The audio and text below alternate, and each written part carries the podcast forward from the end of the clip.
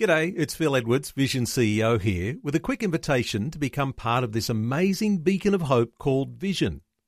Together we can put our love into action to help people of all kinds build or rebuild their lives on the truth of God. Please consider the part you can play during our upcoming Visionathon appeal, remembering that it's your support that makes Vision possible, including this podcast. Life, culture, and current events from a biblical perspective. 2020 on Vision.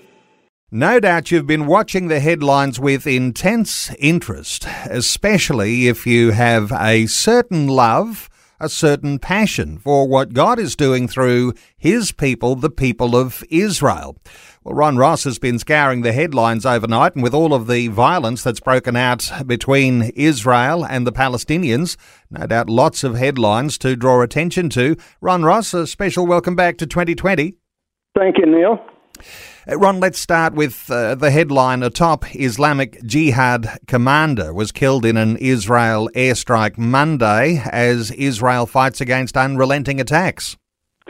Yeah, Islamic Jihad commander Hassan Abu Habib was killed in an Israeli airstrike on the northern Gaza Strip Monday afternoon. The IDF said that Abu Habib, who was killed in a joint operation with the Shin Bet intelligence agency, has commanded the northern Gaza Strip division of Islamic Jihad since 2019, when his predecessor Baha Abu Elata was killed in a targeted assassination by the IDF. Following his killing, a salvo of rockets were launched towards Israel communities near the border, as well as Ashdod, Ashkelon, Kiryat Malachi, and uh, Beersheba. One home sustained a direct hit in Ashdod, and three people were lightly wounded. Hamas has threatened to increase their attacks on Tel Aviv, Tel Aviv as a result of this killing. Ron, there are so many stories around, and there are world leaders who are calling for a ceasefire. In fact, an interesting one here where the US has blocked a UN Security Council statement calling for a ceasefire. What's the story here? Yeah, they blocked the United Nations Security Council from issuing a statement that called for an end to Israeli Palestinian violence on Monday but in it they failed to condemn or even mention Hamas or the Gaza rockets. When pressed by reporters in Denmark as to whether the US was standing in the way of diplomacy, US Secretary of State Antony Blinken said, We're not standing in the way of diplomacy, to the contrary, we're exercising it virtually non stop.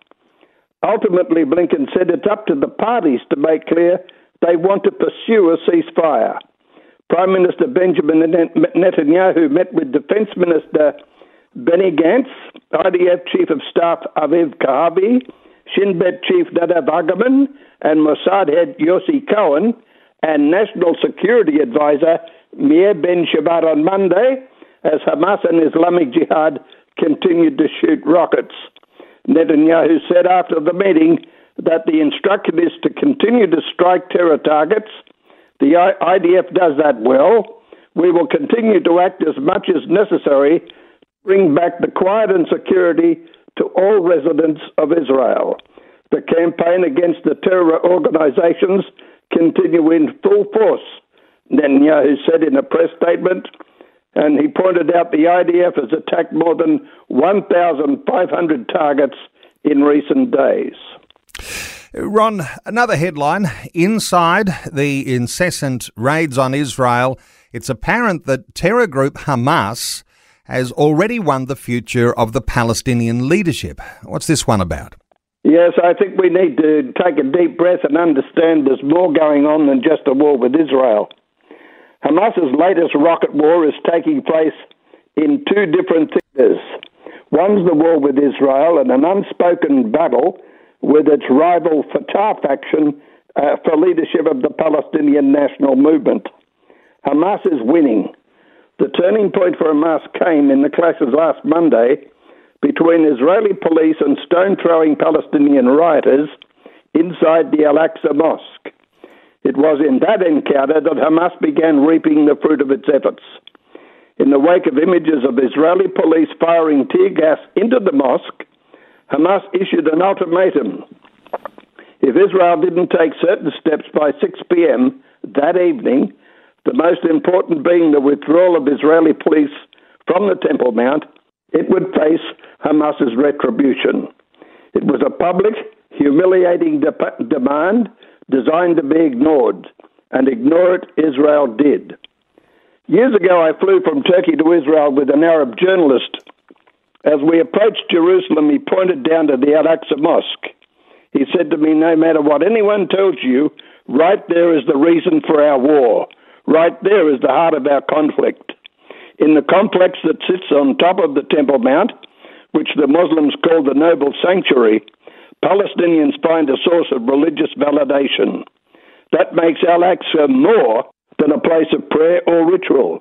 It represents in the Palestinian telling a tangible promise of redemption. So if we look at all the attacks this week, we can go back to last Monday and understand what's motivating Hamas right now. Uh, Ron, let's turn our attention to some headlines around the world as to how Christians are responding, and uh, Christians around the world responding to recent attacks on Israel by donating bomb shelters in vulnerable communities. What's happening? Yeah, the Gaza border has been under constant attack in recent days, and Christians are responding. In addition to those near the Gaza border, another six shelters have been ordered and will soon be set to communities located near the Lebanon border. And I noticed there was an attack there this morning. The effort was spearheaded by the International Christian Embassy in Jerusalem, ICEJ. Christians around the world want to do something positive to help Israel now. David Parsons, ICEJ Vice President and Senior International Spokesman, said, We're praying and standing up for Israel, and these people in their own countries feel there's something that they can do really to make a contribution to the security and peace in Israel. He said that the more people are sheltered, the less casualties there'll be. And I can remember my wife and I sitting in bomb shelters years ago, uh, doing colouring in with little kids who were terrified of what was going on outside. ICEJ has been donating portable shelters to communities at risk since 2008 and it's wonderful to see uh, the timely provision of bomb shelters right now. I'm sure it uh, drags up all sorts of memories, Ron. Uh, let's talk about another headline. Uh, at home, the Australian government has once again announced it'll boycott another World Conference on Racism that's to be held in Durban and sponsored by the UN. How does this story look? We will not associate Australia with one sided and contentious language that singles out Israel or invent that champions such language. Prime Minister Scott Morrison declared, as he confirmed Australia will not participate in upcoming events in commemorating the 20th anniversary of the Durban Declaration. The move by the Australian government continues its policy of boycotting the event which began after Israel and America dropped out of the United Nations original World Conference on Racism in Durban, South Africa, in 2001, which singled out Israel as racist. Australia did not participate in Durban 2 in 2009 or Durban 3 in 2011. Speaking at an Australia Israel Chamber of Commerce event in Melbourne, Scott Morrison said not that it should come as a surprise from me and my government, but in 2009 and 2011, we did not attend the Durban Declaration, and we will not be attending them going forward. Our position is unchanged, a position that successive coalition and Labor governments have reinforced since 2011, and I applaud that.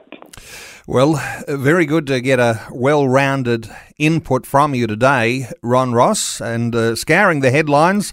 Uh, always appreciative of the way that you look into these headlines for our update report each week.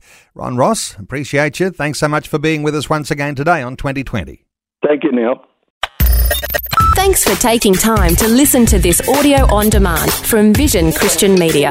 To find out more about us, go to vision.org.au.